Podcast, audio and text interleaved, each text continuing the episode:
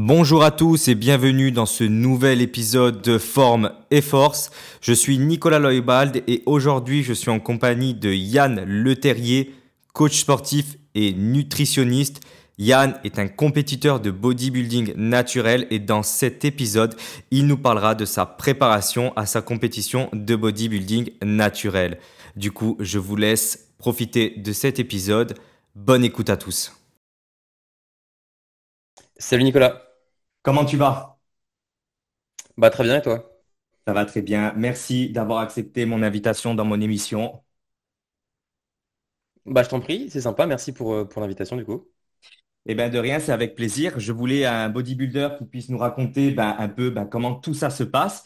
Et vu que je te suis depuis un moment, ben, je me suis dit, ben, pourquoi pas toi? Et du coup, merci d'avoir accepté parce que je sais qu'un podcast, ben, ça prend du temps. Je te prends du temps vu que tu as quand même un emploi du temps qui est chargé. Donc, je tenais à te remercier. Bah écoute, il n'y a absolument aucun problème. Et puis, euh, comme j'avais un petit peu annoncé sur, sur Instagram, je comptais justement sortir un format euh, podcast pour faire un petit retour d'expérience du coup sur les Mhm. préparations de bodybuilding naturel que j'ai faites euh, l'an passé. Et du coup, bah, ta demande tombait à pic. Donc, nous y voilà. Eh ben, c'est super. Merci encore. Et du coup, Yann, pour les gens qui te connaissent pas, est-ce que tu peux te présenter? Alors, bah, du coup, je m'appelle Yann Le Terrier. euh, j'ai 26 ans. Je suis coach sportif en ligne depuis maintenant un peu plus de deux ans. Je suis également nutritionniste euh, depuis très récemment. Euh, et bah, du coup, depuis l'année dernière, également athlète de bodybuilding naturel. Et avant ça, j'étais ingénieur data scientist, donc quelque chose de relativement opposé. D'accord. Donc, tu as fait une reconversion dans le coaching sportif, c'est bien ça? Exactement, ouais. J'ai décidé de travailler, de, pardon, de quitter mon travail il y a à peu près, à peu près deux ans, du coup, pour, euh, pour essayer Mhm. de, bah, de vivre, du coup, du coaching, euh, d'inclure Mhm. encore plus, on va dire, le sport, euh, dans ma vie de tous les jours. euh, et du coup, je suis, je suis bien content d'avoir fait cette transition qui m'a, bah, d'une part, permis de, de concilier un petit peu travail et passion, mais également de me libérer un petit peu du temps, ou en tout cas de pouvoir m'organiser mieux pour préparer une compétition, parce que je pense que dans mon ancien travail, c'est pas quelque chose que, que j'aurais pu réaliser. Oui, je me doute, c'est un peu compliqué, surtout que le bodybuilding, c'est un sport qui prend énormément de temps. Donc là, c'est sûr que là, tu vas, ça doit te libérer énormément de temps et c'est largement plus simple euh, pour tout mettre en place. Ça, je me Ouais, tout doute. à fait, ouais. Du coup, ça fait combien de temps que tu pratiques la musculation concrètement? Alors, je pense que mes premières séances de musculation, les toutes, toutes premières, euh, ça devait être presque fin collège, début lycée. Euh, je crois que c'était euh, que c'était avec mon père euh, dans une petite salle de sport qu'on avait dans le garage, ce genre de choses.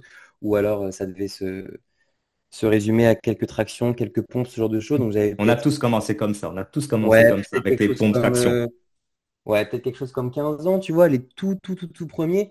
Maintenant, j'en ai 26, donc on pourrait presque dire que ça fait plus de 10 ans. Ouais. Euh, mais après, je pense que je suis, on va dire, très investi dans la pratique depuis, on va dire, mes, mes 21, 22 ans. Donc, euh, donc voilà, ça doit faire euh, 4-5 ans que je suis très, très investi euh, et quasiment, euh, quasiment 10 ans où j'ai commencé à toucher, on va dire, un peu à, à tout ça. D'accord, oui, donc ça fait quand même un peu plus de 10 ans. Donc même au total, même si voilà, même si l'investissement a commencé euh, il y a cinq six ans, ça fait quand même plus de 10 ans que tu t'entraînes. Donc euh, oui, quand même, ça crée euh, ça, ça fait quand même des années, hein.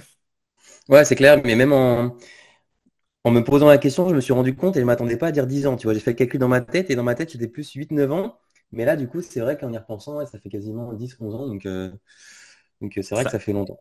ça passe super vite. Moi, euh, moi, Ouais. pour te dire, ça fait 15 ans, j'en ai, j'en ai 30. j'ai commencé pareil que toi à 15 ans. Bah ouais, Et coup, ça, ouais. ça fait 15 ans, ça passe très, très, très, très vite.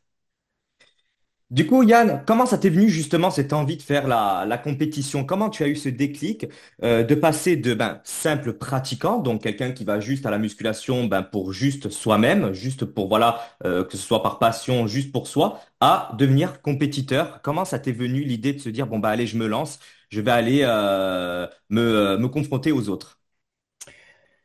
Alors, du coup, il y a différentes raisons pour ça. mais la première chose qu'il faut savoir, c'est que j'ai jamais vraiment euh, été, on va dire, fan de bodybuilding. Euh, j'ai jamais suivi les compétitions de bodybuilding. Euh, pourtant, mon entourage suit beaucoup ce sport. en général, ils connaissent le nom de, tous les athlètes. ils savent qui a gagné Mister Olympia depuis 30 ans. ils connaissent le nom de tous les entraîneurs. Moi, c'est jamais quelque chose qui m'a vraiment intéressé. Mais ce que j'aimais beaucoup, du coup, c'était la pratique. C'était le fait de m'entraîner dur, le fait de suivre un plan alimentaire, d'essayer d'avoir un mode de vie qui ressemblait à celui d'un athlète. Et quand tu fais ça pendant un an, deux ans, trois ans, quatre ans, cinq ans, à un moment donné, faire une compétition, c'est aussi une façon de concrétiser ça, euh, de se fixer un objectif, d'avoir une expérience. Euh, et donc, c'était un petit peu pour tester, pour voir si c'est quelque chose qui était potentiellement susceptible de me plaire. Et la deuxième raison, c'est que, alors au-delà d'être athlète, je suis également coach sportif et euh, je vais accompagner du coup des athlètes dans des compétitions de bodybuilding naturelles. Et bah, je me disais que pour la légitimité, euh, c'était quand même bien d'avoir vécu ça avant de le faire vivre à d'autres personnes. dans la mesure où j'ai compris quand même pas mal de choses et euh, j'ai appris pas mal de choses pendant cette préparation, des choses que j'aurais pas forcément imaginées. Donc je pense que l'avoir vécu, ça permet aussi de mieux comprendre les personnes que j'accompagnerai. Euh, donc voilà, c'était un petit, un petit challenge. Bien sûr, je comprends. Bah, je suis également dans le même cas que toi. Moi, je, juste pour la petite anecdote, euh, j'ai jamais pensé à la compétition, mais cette année, ben, j'aimerais en faire une. Et je suis moi-même également coach. Et je suis dans la même vision que toi, tu vois, me dire, ben, tiens, je vais essayer. Mais aussi, ça va mhm. m'apporter une expérience. Même si j'ai des clients qui veulent ben, justement faire la compétition, au moins, moi, je sais comment ça se passe, tu vois. Comment, ben, justement, parce que ben, faire un régime et faire une compétition, c'est deux choses qui sont complètement différentes. Je suis complètement d'accord. Parce qu'après, il y a tout le côté ben, posing, euh, le côté ben, préparation à la compétition, le, le mental, le ci, le là. Et c'est vrai qu'il ben, faut le vivre pour justement pouvoir l'enseigner par la suite. Je suis complètement d'accord avec toi. Tout à fait.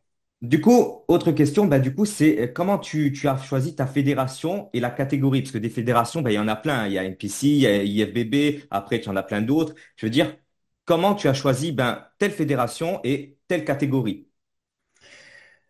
Alors, euh, effectivement, il y a plein de fédérations. Moi, ce qu'il fallait, la priorité numéro un, c'était de trouver des compétitions naturel, dans la mesure où c'est bien beau d'aller en NPC, mais si j'allais me confronter à des athlètes euh, pas naturels, j'aurais eu aucune chance et euh, je pense que ça aurait pas été marrant pour moi. Euh, mais tu me diras, il y a aussi plein d'autres fédérations qui font uniquement des compétitions naturelles. Mm. Pour autant, avec mon coach, on s'est dit que ça pourrait être sympa d'aller en NPC parce que c'est quand même, on va dire, la plus grande fédération qui, depuis quelques années, organise quelques compétitions uniquement pour les athlètes naturels, du coup, avec des tests antidopage. Euh, et du coup, on s'était dit que c'était un beau challenge d'essayer de commencer, on va dire, par la plus grande fédération, euh, mhm. dans laquelle il y a une carte, il y a des cartes IFB Pro à gagner qui ont exactement la même valeur euh, que celles des athlètes non naturels. Donc ça, ça un, peu, un peu polémique et peut-être les gens se disent que c'est bizarre, mais voilà, par exemple, si je si j'avais gagné ma carte pro dans ces compétitions-là, elle aurait la même valeur que bah, tous les athlètes qu'on connaît en France. D'accord. Mais... Poisson, Théo Le Guerrier, euh, Stéphane Matelas, tout ça, ce genre de choses. Euh, c'est exactement la même valeur. Euh, D'accord. c'est assez marrant de se lancer ce petit défi et de commencer du coup par, par cette fédération. Et pour ce qui est du coup de la catégorie, mhm. bah, ça, il y en a trois. Donc il y a la catégorie, on va dire, bodybuilding, la catégorie mhm. classique et la catégorie men's physique. men's physique, c'était pas une option dans la mesure où je pense que montrer mes jambes sur scène c'était quelque chose qui pouvait m'avantager. Et ensuite, bah, il y a deux autres catégories. Euh, et en général, en fonction de notre physique, en fonction de notre structure, de nos points forts, etc., on peut plus, on va dire, euh, matcher avec une des deux catégories. En l'occurrence, moi, je ne pense pas que je correspondais parfaitement à une des deux. Et du coup, mhm. j'ai fait les deux à chaque fois. J'ai tiré en bodybuilding et en classique euh, pour bah, mettre, on va dire, toutes les chances de mon côté. Donc, donc j'en ai fait deux à chaque fois. Et est-ce qu'il y en a une qui, euh, qui euh, va se différencier pour toi, hein, du moins? Est-ce qu'il y en a une qui va se différencier par rapport à toi, une que tu préfères? C'est-à-dire où tu vas, ou une où tu vas plus te diriger vers l'avenir? Franchement, franchement, non. Et je pense que si je suis amené à en refaire, je vais refaire les deux. Euh, parce que le posing est relativement différent entre les deux. Mais moi, je pense que j'ai une structure qui fait que, comme j'expliquais, je ne serai jamais excellent dans l'une. je pense que je serai bon dans les deux.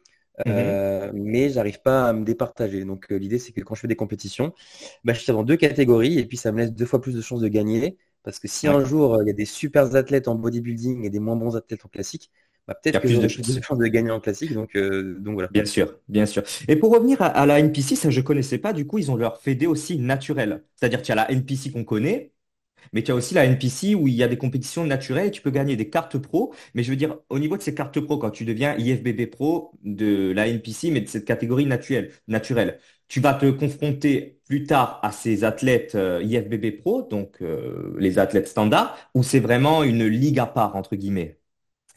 Alors, c'est exactement la même fédération. Simplement, cette fédération, parfois, elle fait des shows régionaux ce qu'on appelle un régional qu'on doit faire avant de se, qualifier pour ce qu'on appelle les pro qualifiers. Donc les pro qualifiers, c'est les shows pour gagner les cartes pro. Mais parfois, ces pro qualifiers, ils en font une déclinaison qui s'appelle un natural pro qualifier. Donc ça, il y a quelques événements dans l'année. En l'occurrence, l'année dernière, il y en avait deux. Il y en avait une aux États-Unis, près de Washington, à Alexandria, que je suis allé faire. Et il y en avait une, devine où, en France, à Lille. Donc on a eu beaucoup de chance. Donc il y en avait deux. J'ai participé aux deux. Et effectivement, une fois que tu gagnes ta carte pro, tu peux soit concourir avec tous les athlètes professionnels, donc faire tous les pro qualifiers cette fois-ci. Enfin, non, pas les pro qualifiers, les, les Olympia qualifiers, parce que tu es D'accord. pro. Donc, tu as accès à toutes les compétitions. Tu peux te retrouver à côté de, bah, de, tous les professionnels français, euh, enfin internationaux que tu connais. Ah Mais également, il existe, et c'est là où ça devient compliqué, des shows professionnels naturels. D'accord, ok, ouais, j'ai compris. quand j'ai fait ma compétition aux États-Unis, mm-hmm. la veille, il y avait un show professionnel uniquement de personnes naturelles, donc qui avaient gagné leur carte pro dans un NPC Natural Pro Qualifier. Donc voilà, c'est un peu compliqué, mais en gros, quand tu es naturel euh, et que tu gagnes ta carte pro, je pense que tu n'as plus grand-chose à espérer, dans la mesure où se qualifier à Olympia, ça va être quasiment, euh, enfin c'est impossible. Impossible. Quand tu es naturel et que tu as gagné ta carte pro du coup IFBB en NPC, bah, je pense que tu as un peu fini le jeu parce qu'après, bah, le gap, il est beaucoup trop élevé. Quoi. Sauf si tu décides de jouer le jeu encore plus, on va dire. Voilà, d'accord. Sauf si tu décides de prendre des produits pour devenir compétitif avec les autres personnes. Mais, euh, mais voilà. D'accord, ben écoute, ça je ne connaissais pas, tu vois, là je ne connaissais pas du tout, tu m'as tu m'as appris quelque chose. Je ne savais pas qu'NPC faisait des euh, je savais pas, mais tu m'as appris quelque chose. Ben merci en tout cas. Bah là ça si tu veux savoir, ça se développe l'année prochaine pour l'instant, ils ont annoncé quatre shows. Il y a toujours celui aux États-Unis qui est maintenu, il y a celui en France également à Lille qui est maintenu, donc ça c'est super. et il y en a deux autres, il y en a un en Corée du Sud et un en Nouvelle-Zélande. Donc euh, bon. Ah oui, on a quand même beaucoup de chance en France de pouvoir l'avoir. Ouais, d'accord, ok. Donc ça, c'est vraiment pas mal. Hein. C'est vraiment pas mal. Tu n'as que, quatre dates en show naturel, alors que les, les shows, on va dire, en open, on a des, des dizaines et des dizaines dans l'année. Donc, euh, donc bon, voilà. D'accord, ok, d'accord.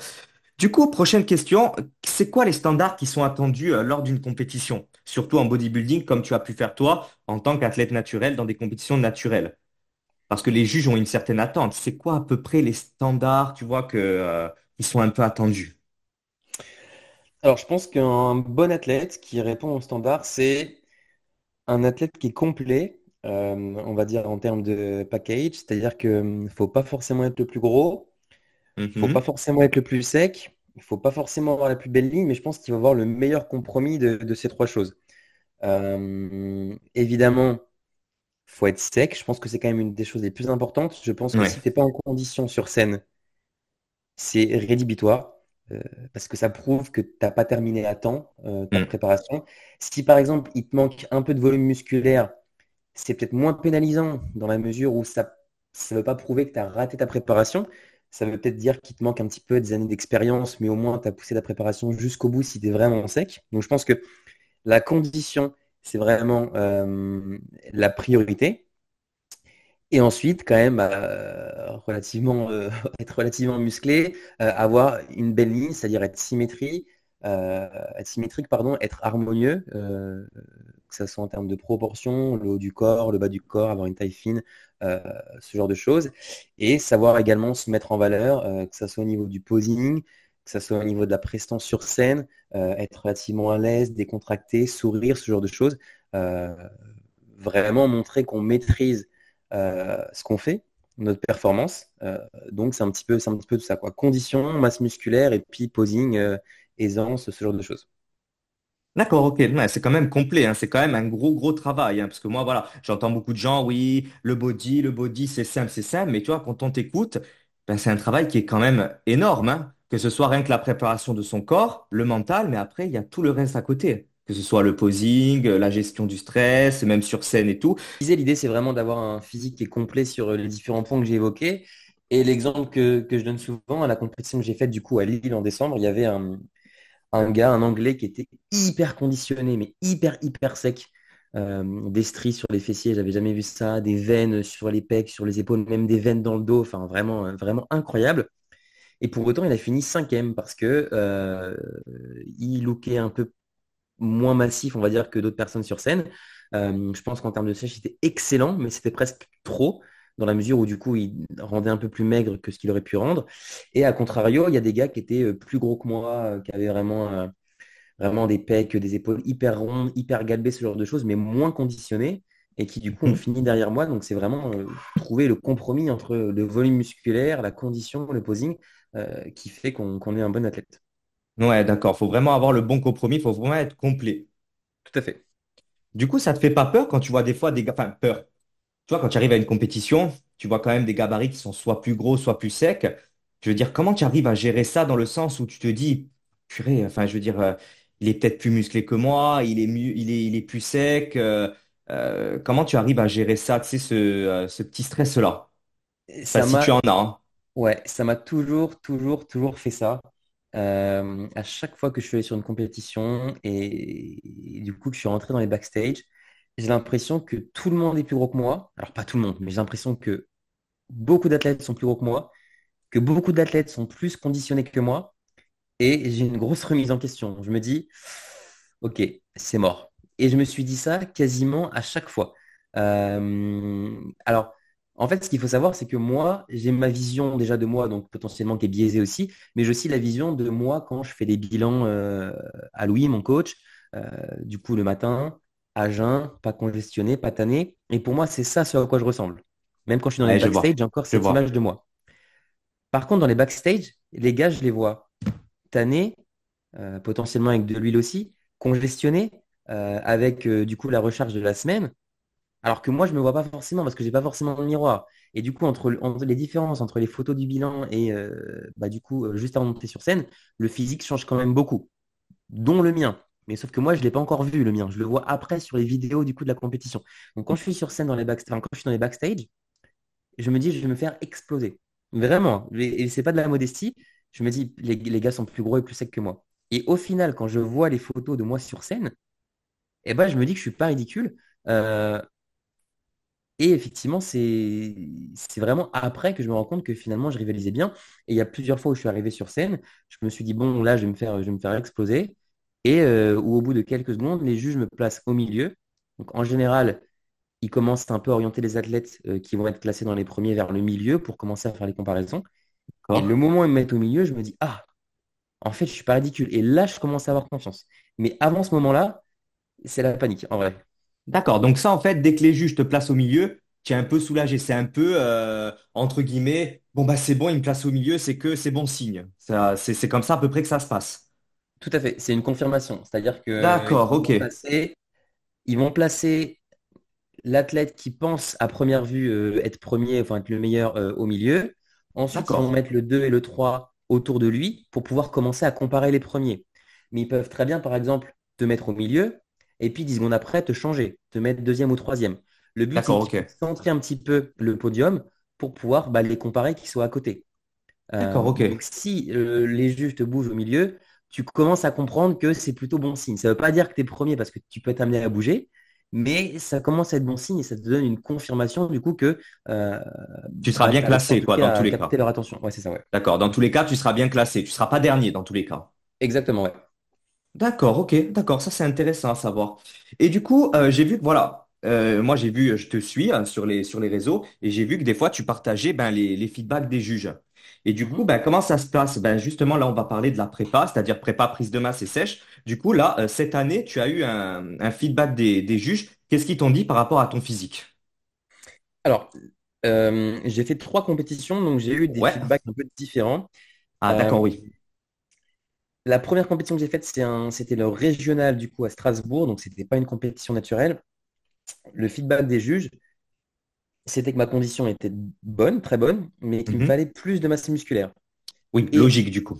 voilà. Mais à l'issue de ça, je leur expliquais que j'étais naturel, parce que c'était pas évident vu que c'était pas une compétition naturelle. Et du coup, c'était pour leur dire que c'était pas, c'est pas quelque chose qui allait se faire en quelques mois, sachant que j'allais reconcourir en quelques semaines. Donc, c'est pas quelque chose que je pouvais faire évoluer euh, en trois quatre semaines. Ah, Autant sûr. la condition, c'est quelque chose que tu peux potentiellement changer.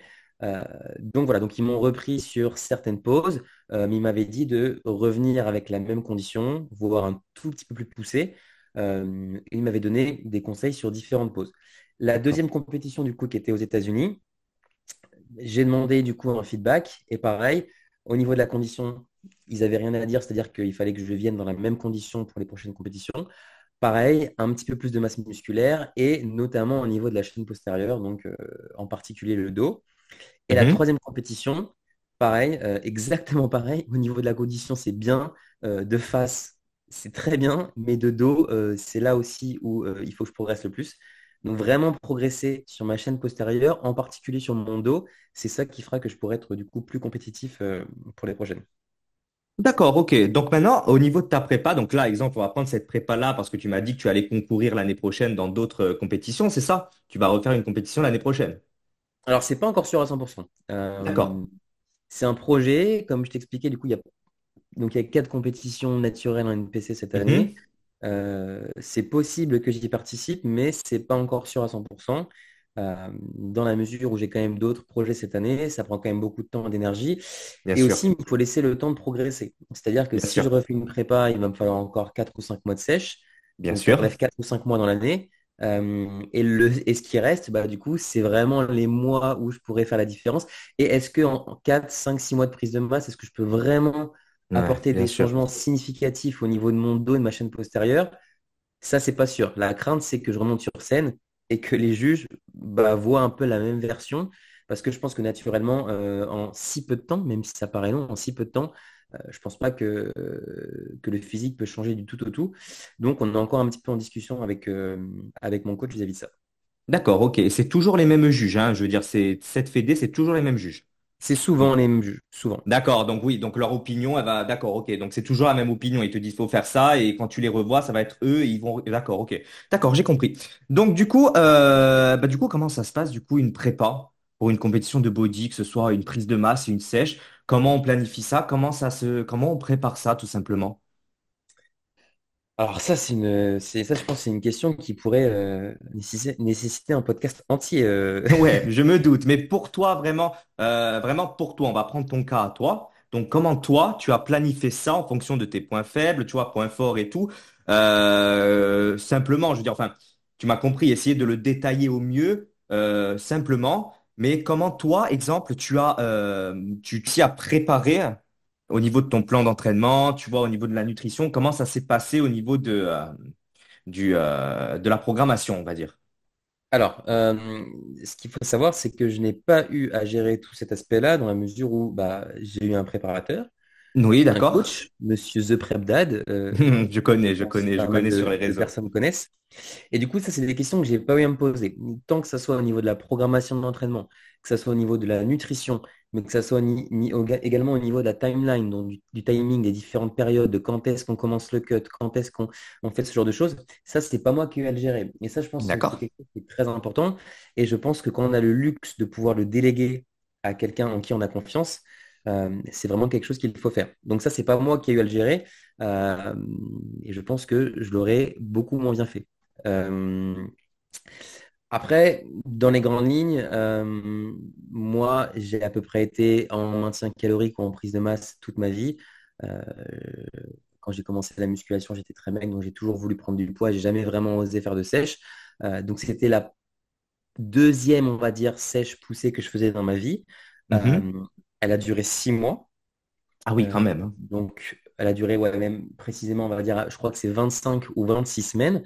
Euh, et avant, bah, c'était une période de surplus calorique. Quand j'ai commencé le coaching avec Louis, j'étais aux alentours des 91, 92, 93 kilos. Euh, en l'espace d'à peu près, euh, que je dise pas de bêtises, ah, j'ai peur de dire des bêtises, il me semble un an ou un an et demi, j'ai pris à peu près 10 kilos. Donc, je suis monté à 102, 103 kilos. Et à l'issue de mhm. ça, on a commencé du coup la préparation pour les compétitions où j'ai perdu en tout 26 kilos. Donc, je suis passé d'à peu près 102 à 76 pour ma pesée la plus basse. Euh, donc, euh, donc voilà, six mois de, vraiment de préparation en termes de, déficit calorique de, sèche. Et puis bah, un petit peu toute ma vie avant en surplus calorique, euh, dont une bonne année accompagnée par lui. D'accord, ok. Et comment tu as géré le stress et la faim à l'approche de, de, cette compétition pendant cette préparation? Parce qu'au début, on descend progressivement, mais à un moment donné, quand on commence vraiment à tirer, ça doit être quand même sacrément compliqué, hein, je veux dire, euh, à tenir. Hein. Alors en fait, le stress, il a été assez graduel parce que hum, quand on a commencé hum, la, préparation, pour moi, c'était tellement loin que j'avais même pas l'impression d'être en préparation. C'est-à-dire que euh, quand on me dit c'est dans six mois, je ne vais pas commencer à stresser pour quelque chose qui va arriver dans six mois. Bien sûr. Euh, donc ça a vraiment été très graduel.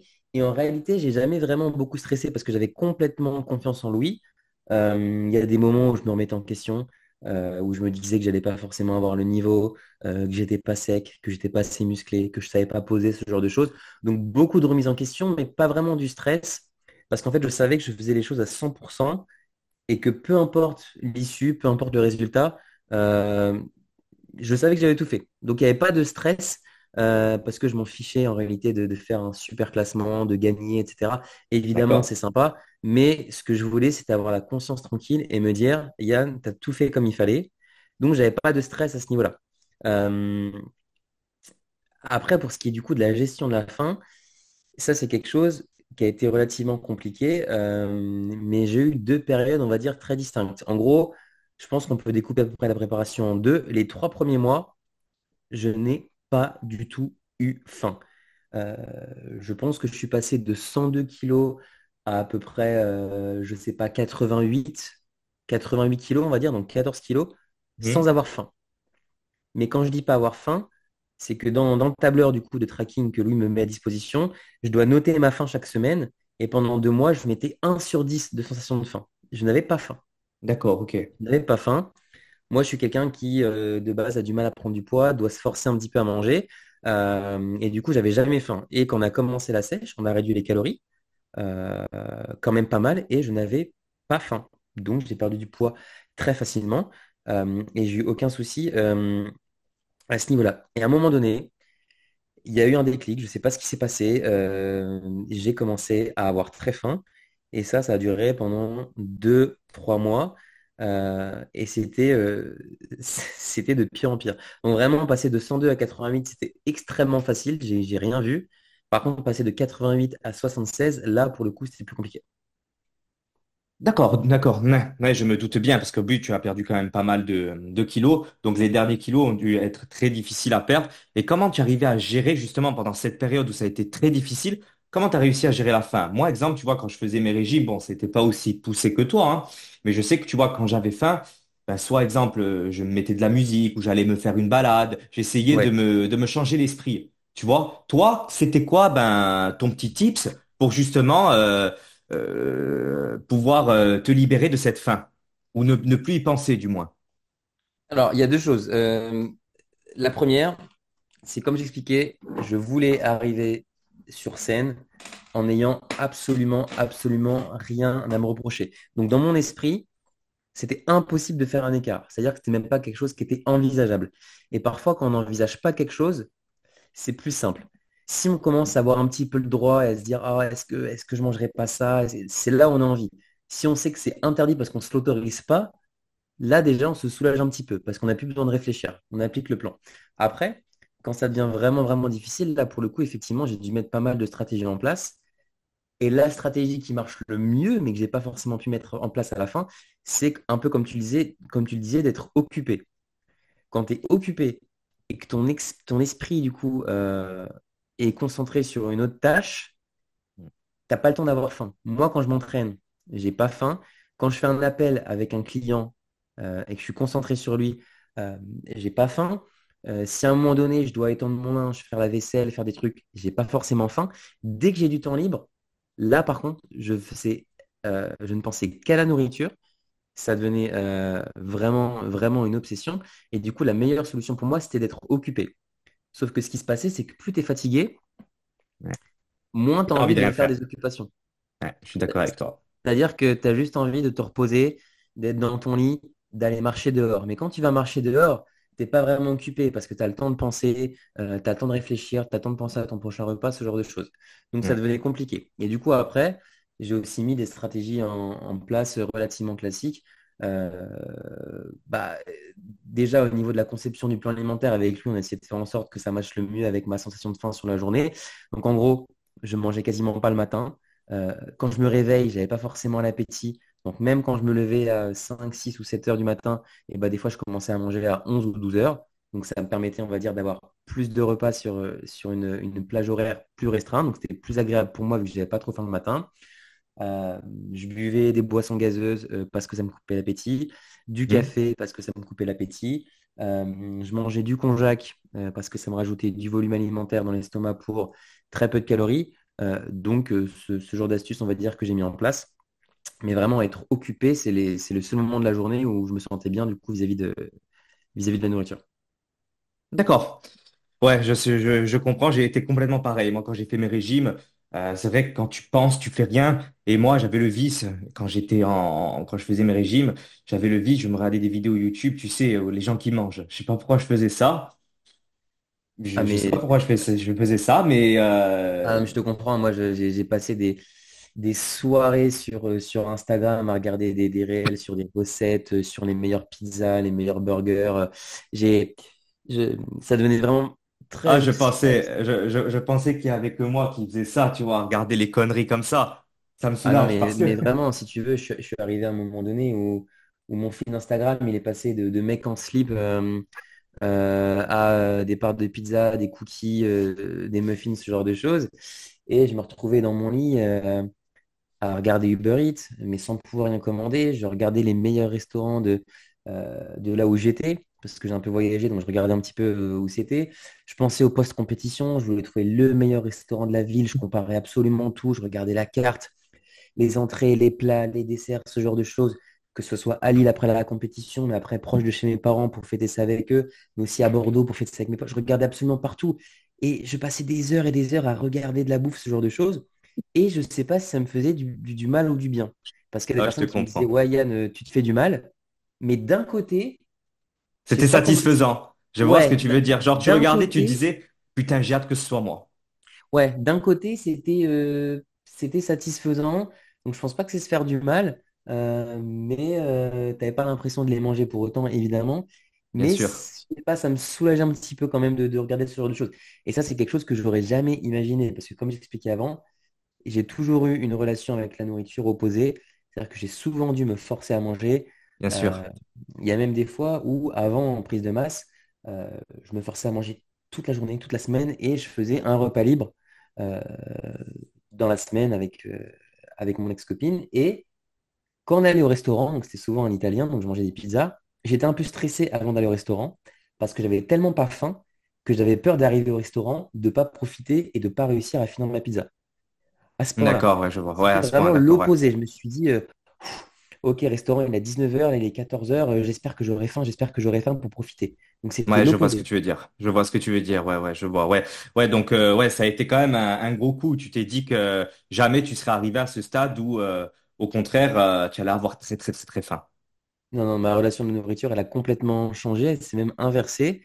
Et, euh, et je pensais jamais que je pourrais être quelqu'un de vraiment gourmand comme ça, qui pourrait manger des grosses, grosses quantités. Euh, donc c'est notamment une des choses que j'ai appris du coup euh, pendant cette préparation, c'est que ta relation à la nourriture, elle peut complètement, Évoluer. complètement changer euh, dès lors que tu soumets ton corps à ce genre de restrictions pendant un laps de temps relativement long. D'accord. Du coup, on va parler de l'aspect mental maintenant. Qu'est-ce que toi, ça t'a appris justement? Parce que on, on le dit souvent, le body, c'est un sport vraiment qui est très mental parce que comme tu le dis, bah voilà, résister à la faim, résister à la faim, à tout ça, voilà, on le retrouve que sur ce genre de sport. hein. Tu vas prendre exemple du powerlifting, de l'haltérophilie, tout ça. Il n'y a pas cet aspect de restriction euh, vraiment alimentaire.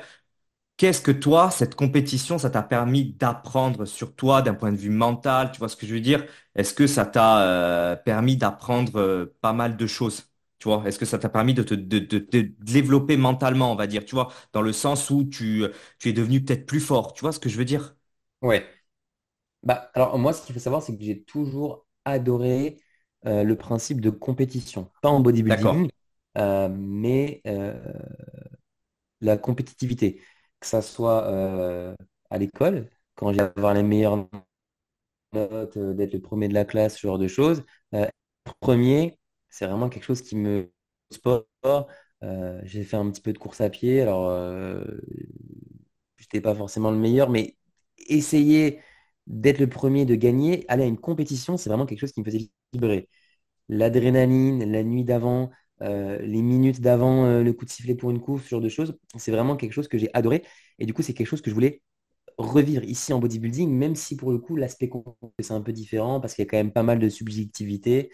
Euh, il y a un peu moins d'affrontements, c'est un petit peu moins clair. Mais je savais que du coup, que j'avais cette mentalité euh, de compétiteur dans tous les cas et je savais que le mental, ça allait pas du tout être un problème. Dans la mesure où moi, je me sens bien dans les extrêmes. C'est-à-dire que si je fais une préparation de bodybuilding, il faut que je fasse tout à 100%. Euh, et en termes de mental, c'est même pas difficile dans la mesure où c'est comme ça que je, que me sens bien. Et ça serait beaucoup plus difficile mentalement si j'avais plus de flexibilité et que je me remettais en question, est-ce que je fais bien les choses? Est-ce que euh, c'est plus simple vraiment pour moi de euh, faire les choses à l'extrême. Et du coup, euh, le mental, c'est jamais quelque chose qui m'a pénalisé et que j'allais y arriver.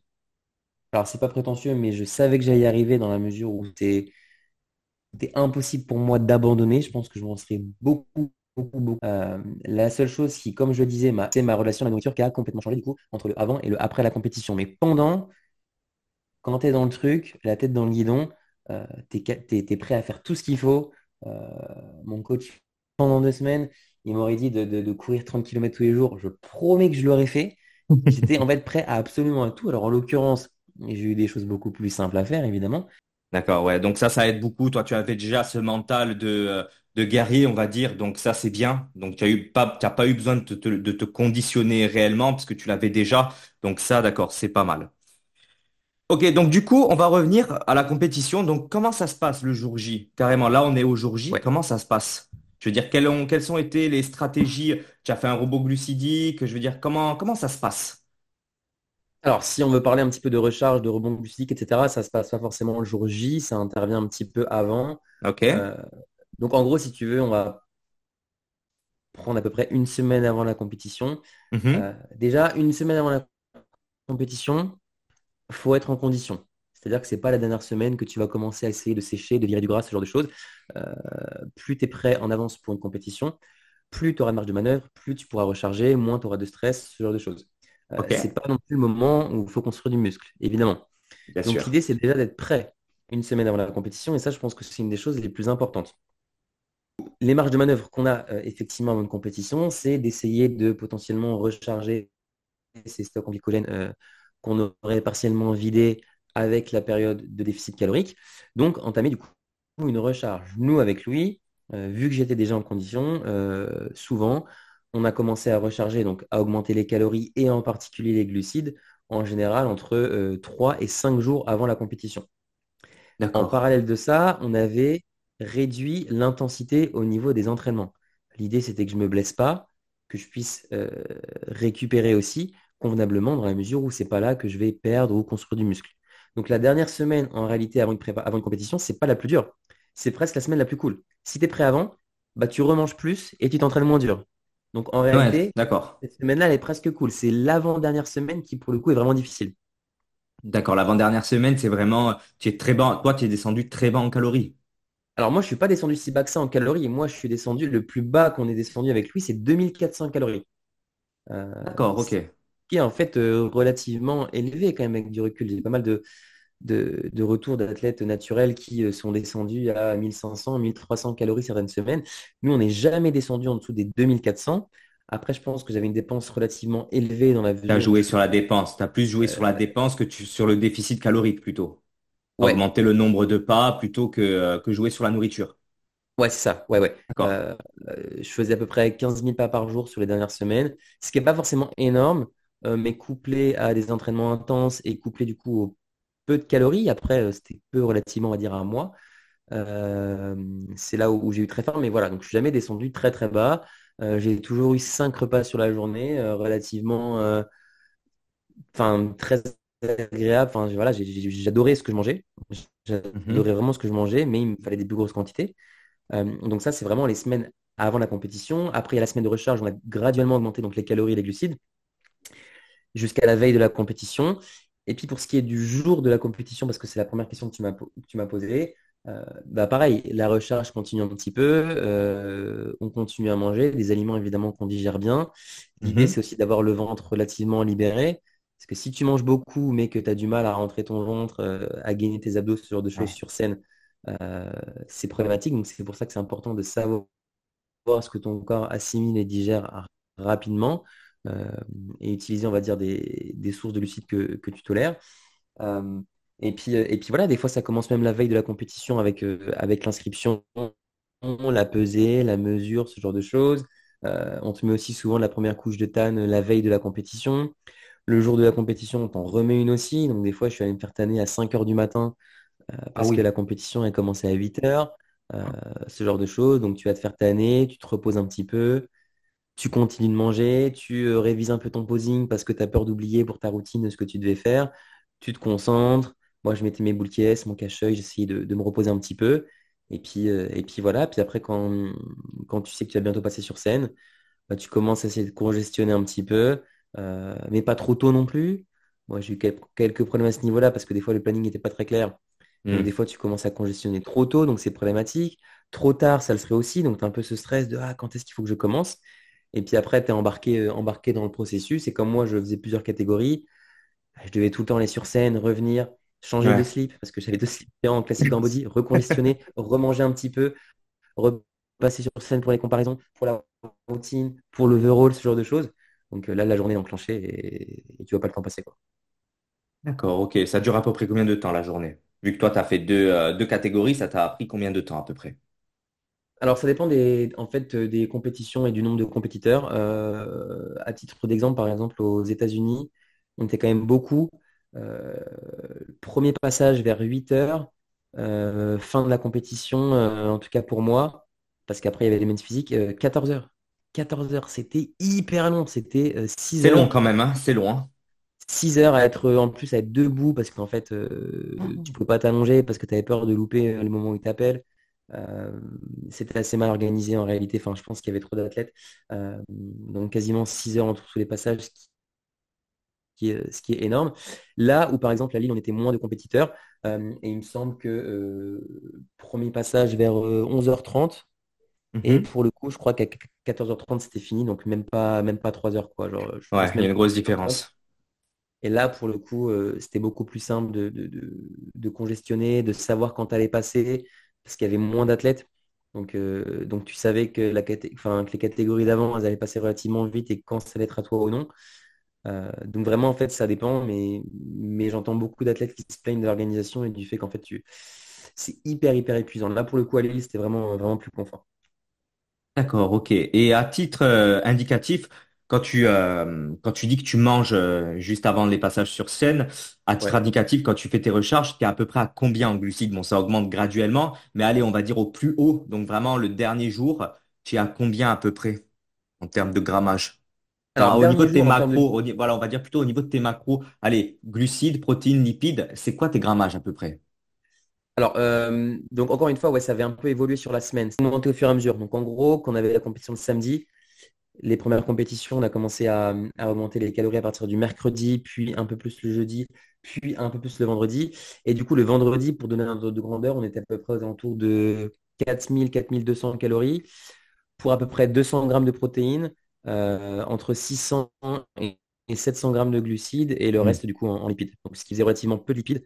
Euh, mais euh, ce qu'on voulait, c'était mettre l'accent du coup sur, sur les glucides avoir quand même, on va dire, euh, les, ratios, euh, les ratios typiques de protéines dans la mesure où c'est ce que j'avais l'habitude de manger.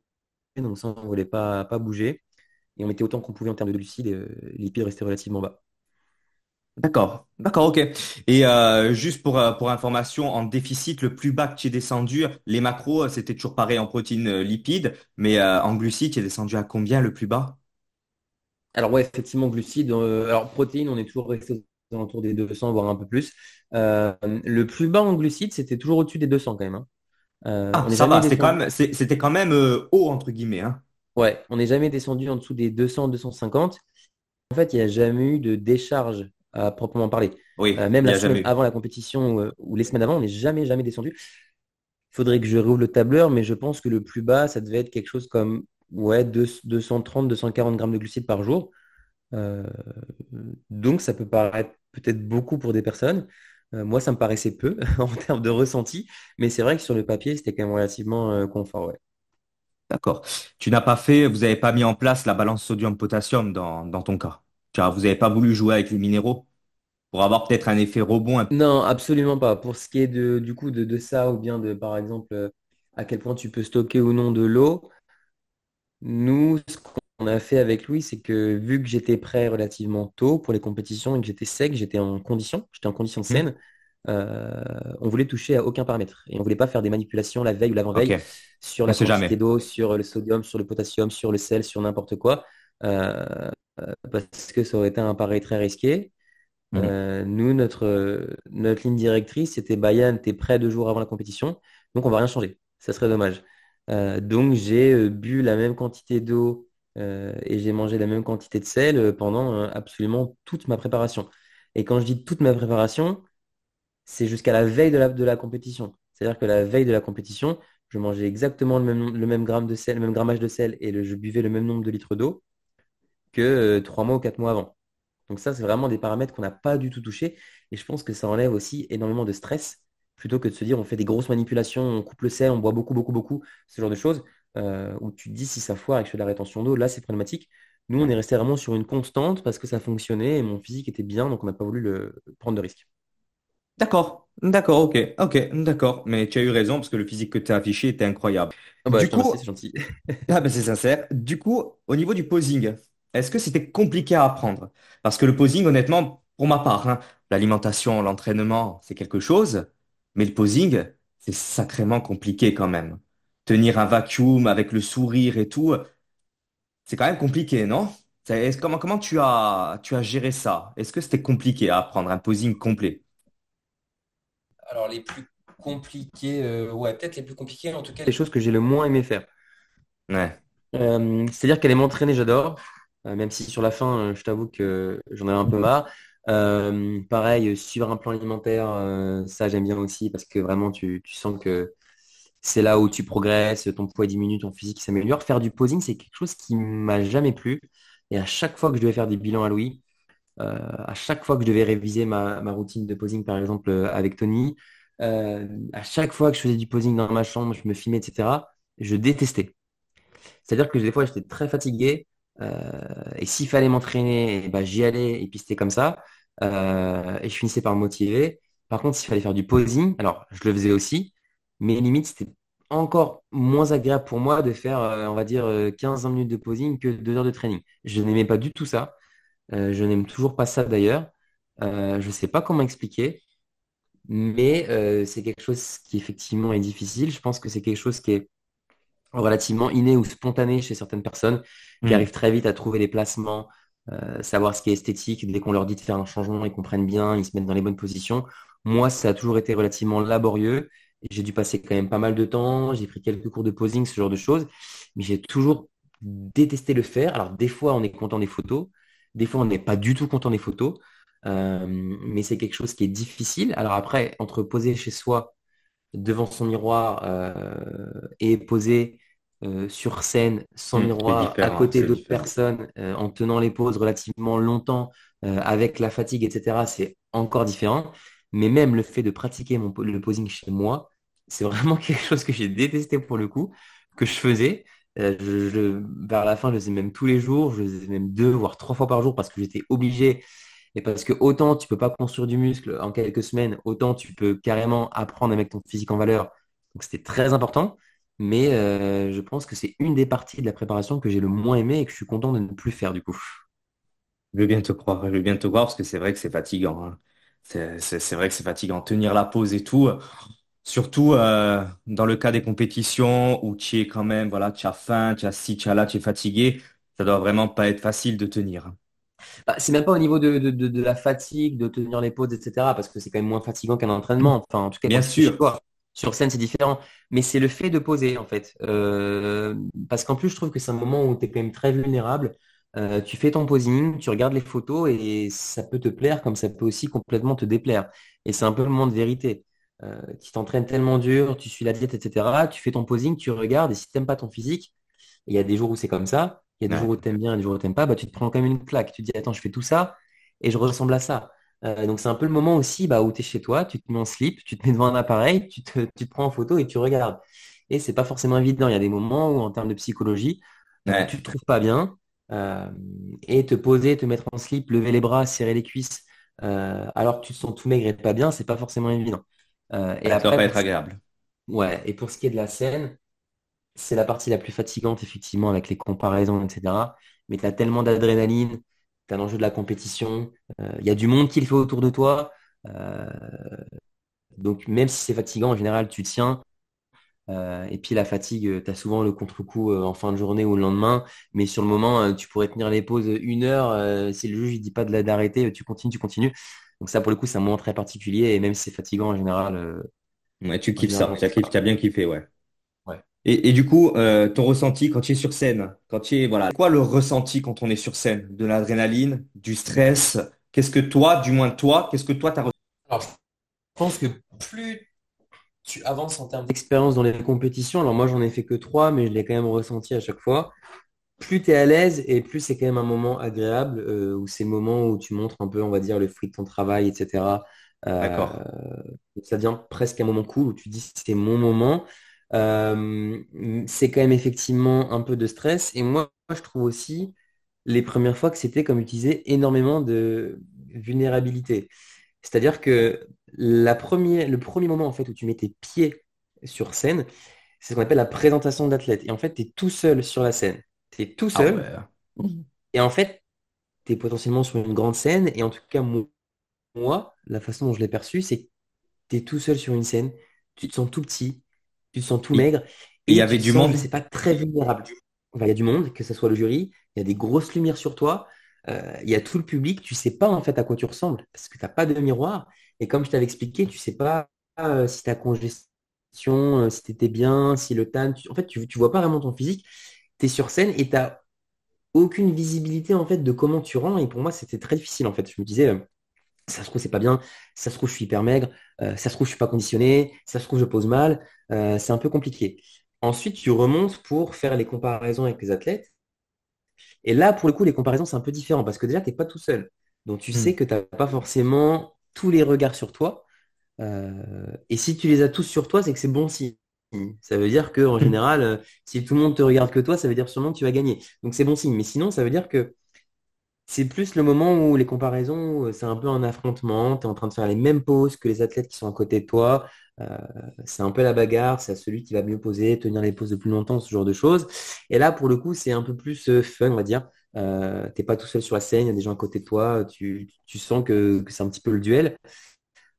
Donc là, pour le coup, c'est vraiment le moment que j'ai trouvé le plus agréable. C'est-à-dire que c'est vraiment la bagarre. Euh, là où les présentations et les routines, tu es tout seul sur scène. Je sais qu'il y a des gens qui adorent. C'est leur moment, ils ont leur routine, c'est là où ils s'expriment, c'est là où vraiment ils montrent leur physique. Moi, j'aime pas du tout. Tout seul sur scène, je, j'aime pas. Je préfère être à côté de personne, euh, essayer de me battre un petit peu. Là, c'est marrant, mais, euh, mais voilà. D'accord. Et l'ambiance au niveau avec les athlètes, comment ça s'est passé euh, pour toi au niveau de l'ambiance? Je veux dire, bon, tu arrives en backstage avec différents athlètes. C'est comment l'ambiance? C'est un peu genre ben chacun pour soi? Ou tu fais quand même des rencontres et euh, c'est un peu bienveillant, une ambiance un peu bien. Mais tu vois, moi j'ai toujours entendu dire, moi j'ai un ami à moi là sur euh, Ajaccio qui qui faisait des compétitions. Donc lui, il a fait l'Arnold Classique et tout, et il m'a toujours dit que l'ambiance, elle était assez, euh, c'est pas vraiment bienveillante. Tu vois ce que je veux dire? Ça dépend, hein, mais lui, du moins, il a toujours eu des, euh, des mauvaises expériences, tu vois? Après, je pense que peut-être c'est personnel, mais toi, de ton ressenti à toi, tu trouvais plutôt qu'il y avait une ambiance assez bienveillante ou plus malsaine, plus, voilà, chez chacun pour soi, tu vois ce que je veux dire? Alors moi, pour le coup, j'ai trouvé ça plutôt bienveillant. Euh, mais en fait, j'ai l'impression qu'il y a deux étapes. Il y a, il y a un peu l'étape au début où, euh, en tout cas de mon point de vue, euh, donc les athlètes, on arrive, il y a la pesée, il y a la mesure, ce genre de choses. Tu te regardes un petit peu parce qu'en fait, tu es stressé. Donc tu regardes Mhm. un petit peu si les athlètes à côté de toi, ils sont plus gros, plus secs, etc. Et du coup, tu es un, t'es un peu fermé. Tu es un peu fermé et du coup, tu as un peu l'impression que c'est chacun pour soi, ce genre de choses. Mais c'est un peu parce que tu es stressé. Et Bien dès lors, en fait, que tu commences à parler à quelqu'un, euh, dès lors que, je sais pas, tu, dois faire de la place à quelqu'un pour qu'il s'allonge à côté de toi et que tu lui parles, euh, que tu lui prêtes tes élastiques, euh, que tu lui demandes est-ce que mon tan il n'a pas coulé tout. Dès que tu commences à parler, l'ambiance, elle se détend. Et pour le coup, j'ai passé des super moments backstage. Tu rencontres des personnes, tu discutes, et le fait que tout le monde, enfin, que tout le monde soit un peu stressé, en tout cas qu'il y ait un enjeu, etc., bah, en fait, tu recherches un peu du réconfort aussi autour de toi. Euh, et moi, j'ai quasiment eu que des super euh, expériences ou des rencontres, des bonnes rencontres, à part un petit moment euh, que j'ai déjà raconté quelques fois en story où euh, j'ai eu un peu de mauvaise expérience en backstage, mais sinon, Mhm. c'est toujours bien. Euh, c'est pas mal d'entraide. Tu as même des personnes qui essaient de congestionner ensemble, ce genre de choses, C'est cool, c'est cool. Donc non, franchement, franchement, moi, je savais pas à quoi m'attendre et pour le coup, c'est plutôt, plutôt positif, ouais. D'accord. Bon, ben super alors. Du coup, euh, comment ça se passe maintenant, ben, l'après-compétition? C'est-à-dire là, tu sais que bon, ben, tu peux te faire plaisir. Euh, j'ai pu voir moi, euh, notamment sur tes stories, comment ça se passe tout ça? Parce que bon, là, tu sais que tu peux te faire plaisir. Je pense que au niveau des entraînements, ça doit être plus light ou il doit même avoir du repos. Comment ça se passe l'après, justement, compétition? Alors en fait, moi, j'ai eu deux scénarios. J'ai eu l'après-compétition, sachant que j'allais avoir une compétition dans quelques semaines. Oui, Donc oui, ça, oui. c'est différent en fait. Donc en gros, quand j'ai fini Strasbourg, j'avais les États-Unis. Donc j'ai eu l'après-compétition de Strasbourg. Quand j'ai fini États-Unis, j'avais l'après-États-Unis, mais j'avais Lille qui allait arriver. Donc Mhm, là, en gros, ce qu'on avait fait, c'est que pendant la fin de la journée ou euh, le soir, je mangeais à peu près ce que je voulais, je relâchais, je décompressais euh, et après, je me remettais au travail dès le lendemain. Donc c'était très mhm, court. Euh, et puis après, la prépa continue comme avant, donc il n'y a pas grand-chose à dire. Pour ce qui est de l'après-compétition, de la dernière compétition, là, effectivement, c'est un peu plus compliqué parce que T'as plus rien à préparer, t'as plus forcément d'objectifs, t'as plus de cadre, euh, t'as plus de choses qui sont interdites. Alors, non pas qu'avant, tu as des choses interdites, mais là, en fait, tu peux Te permettre. ce que tu veux, voilà, euh, sans limite. Et ça, c'est un peu le piège dans lequel beaucoup de personnes tombent et dans lequel je suis Vraiment tombé. sans limite. C'est vraiment, euh, même ton coach, enfin, je veux dire, même ton coach t'a pas dit, regarde, bon, ok, tu peux te faire plaisir, mais n'abuse pas, exemple. Oui, il t'a dit, fais-toi plaisir, euh, mais enfin, Alors, pour le coup, ce que Louis m'a dit, c'est, alors effectivement, le soir de la compétition, le lendemain, etc., je pouvais faire absolument ce que je voulais. oui, Ce qu'il voulait aussi, c'est que je reprenne une structure en termes d'alimentation relativement rapidement euh, pour pas tomber dans les travers euh, du binge eating, euh, ce genre de choses où vraiment hmm, tu manges des quantités, des quantités à te rendre malade. D'autre part, moi, j'avais envie pendant une période, comment dire, de faire ce que je voulais. C'est-à-dire hmm, que malgré les conseils de Louis, j'avais envie de de pas me priver, dans la mesure où en plus ça tombait, on va dire, aux alentours de Noël, ce genre de choses, aller revoir des ouais. amis, de la famille, etc. Et même si je savais, euh, et même si Louis m'avait donné une structure, j'étais plutôt du style à me dire, j'ai pas envie de la respecter pour le moment, j'ai envie de profiter, j'ai envie de faire ce que je veux. Et avec du recul, c'était peut-être pas la meilleure des choses à faire. J'ai énormément profité, j'ai passé des super moments, j'ai pu euh, resociabiliser, j'ai pu manger euh, beaucoup de choses, enfin, j'ai adoré énormément de choses. Euh, mais pour le coup, je pense que je suis un peu tombé dans les pièges que je voulais éviter, dans la mesure où je pense que je me suis autorisé trop de choses. Euh, c'est-à-dire que au début, tu commences à beaucoup manger, euh, des fois au-delà de ta faim. C'est-à-dire que tu manges, tu manges, tu manges, tu n'as plus faim, mais tu as envie de continuer à manger. Je Parce vois tu ce que tu veux dire. Je vois ce que tu veux dire, ouais. des nouvelles textures, des saveurs que tu n'as pas eu depuis longtemps, des aliments que tu n'as pas eu depuis longtemps. Et même si Tu tu n'as pas faim, tu as tu envie de veux tout manger. goûter, ouais. Tu veux tout Voilà. goûter pour te dire, bah tiens, au moins je vais goûter, je vais pas le regretter. Au moins je l'ai goûté, voilà. euh, tu veux pas le regretter, mais tu as pas peur justement que ça te crée des TCA, ce genre de choses? Ah bah, je pense que dans une certaine mesure, alors je ne sais pas si je peux parler de TCA à pro- à proprement Oui, parler, à je pense proprement que parler, bien sûr. Je pense que euh, ma relation avec la nourriture a été impactée. Là, c'est en train de se corriger. Hmm. Mais j'ai eu plusieurs fois des moments où, euh, par exemple, euh, j'étais au restaurant où je commandais par exemple des pizzas, je mangeais trois pizzas, quelque chose que j'aurais jamais pu imaginer avant. J'avais plus faim après trois pizzas, mais je prenais quand même un dessert. Et puis, Hmm. euh, bah, c'était quelque chose de nouveau. C'était sucré, c'était une texture différente. Et là, ça me relançait. Du coup, je prenais un deuxième dessert. Et puis, quand le repas était fini, bah, j'ouvrais le frigo. Ah, puis tiens, il y a du miel, ça fait longtemps. Ah, tiens, du miel et du pain de mie. Ah, puis il y a de la ouais. confiture aussi. Ah, Hmm. confiture et pain de mie. Oh, puis j'ai envie de remanger du skier. Et en fait, tu n'avais plus faim après les trois pizzas, ce qui est déjà énorme. Et Hmm. tu manges des desserts, tu continues à manger, à manger, à manger, juste pour le plaisir de manger, alors que tu n'as plus faim. Et tu as presque mal au ventre. Et tu Ouais, continues. Et en fait, tu as presque du mal à t'arrêter. Et c'est un peu bizarre. Tu dis, mais attends, Yann, attends, attends, attends. Tu as mangé énormément de choses, tu as mal au Hmm. ventre, pourquoi tu continues à manger? Et du coup, ça, c'est très particulier. Et je pense qu'il y a plein de personnes qui se reconnaîtront. Et qu'il y a plein de personnes Hmm. aussi qui se diront, mais c'est complète- c'est c'est complètement débile. Hmm. Mais moi aussi, je pensais que ça l'était. J'ai vécu la même chose, hein. Tu n'es pas tout seul. ouais, J'ai exactement la, vécu la même chose. Moi, j'ai vécu des, je mangeais à avoir le ventre qui allait exploser et j'étais sur la table comme ça en mode, euh, putain, je vais mourir, je suis un abruti. Mais quoi, deux heures après ça passait, bon, ben, tiens, je remangeais. J'avais, j'ai, connu la même chose, la même chose. tu recommences et tu n'apprends pas du tout tes erreurs. Et ça, je pense que c'est relativement OK de le faire sur un laps de temps relativement court. C'est-à-dire que si tu fais ça un jour, deux jours, trois jours après ta compète, c'est bien, potentiellement une semaine. Mais ce qui est dangereux, c'est quand ça commence à traîner sur deux semaines, trois semaines, un mois, ce genre de choses. Euh, parce que du coup, tu reprends du poids. Si tu fais ça sur un ou deux jours, tu rien pas faire. suffisamment de calories pour vraiment reprendre du gras, on va dire de manière significative, dès lors que tu arrives à te contrôler derrière. Ce qui est dangereux, c'est quand t'emportes un petit peu ces mauvaises habitudes sur le, euh, on va dire, moyen terme, tu vois. Bien sûr, bien sûr. Euh, et ça, c'est vraiment ce dont il faut se méfier. Euh, et même ça, moi, j'ai eu du mal. Autant tout à l'heure, je te parlais un petit peu de mental, je te disais, moi, le Hmm. mental, pour la prépa, pas de souci, etc. Alors, la prépa était dure, mais je savais que je n'allais pas craquer. Autant, après la compétition, bah, en fait, le mental, il est différent. Parce que moi, c'était un mental qui était un peu animé par euh, il y a une compétition, euh, je veux être le meilleur, euh, je veux la meilleure condition physique de ma vie. Mais là, maintenant, mon mental, il, il a plus de, de vraies raisons auxquelles Ouais. s'accrocher, tu vois. Ouais, parce que tu n'as plus de règles. Tu as plus de règles. Tu vois, ça, exemple, c'est un exemple. Mais tu vois, moi, j'en parlais avec mes clients. Quand je leur fais faire les régimes, ils n'ont pas faim, ils n'ont pas envie de craquer, ils sont stricts, stricts. Et dès qu'ils avaient fini le régime, ils faisaient commencer, tu vois, à manger, à manger, à manger et à reprendre du poids parce que justement, ils avaient ben, le, même cas que toi, ben, cette relation avec la nourriture. Et du coup, ce que moi, personnellement, tu vois, ce que j'avais mis en œuvre, c'était justement leur remettre, entre guillemets, des règles parce que mentalement, ah tiens, j'ai une règle, ah tiens, je vais respecter. Tu vois, dans ton cas, peut-être que ben, tu te dis, ben, j'ai plus de, ben, j'ai plus de règles, entre guillemets, dans le sens où ma compétition, elle est finie, je peux profiter, j'ai pas d'objectif là sur euh, le, le court terme, alors je profite. Tu vois ce que je veux dire? C'est exactement ça. Et je pense que c'est important, du coup, de vite réavoir, en tout cas, une structure, pas Ouais, forcément un plan alimentaire précis, mais une structure, en tout cas, certaines règles, euh, juste après une compétition. Et ça, encore une fois, moi, c'est quelque chose que j'ai pas trop voulu, euh, bah, parce que c'est peut-être une erreur, mais c'est aussi parce que, voilà, c'est, ça allait être Noël. euh, je suis retourné voir mes grands-parents, je suis retourné voir des potes que j'avais pas vus depuis quelques temps. Je voulais profiter, je voulais plus de règles. Je me suis dit, Yann, là, c'est bon, tu profites. Et comme je disais, je pense que j'ai emporté un petit peu des mauvaises habitudes que j'ai encore aujourd'hui.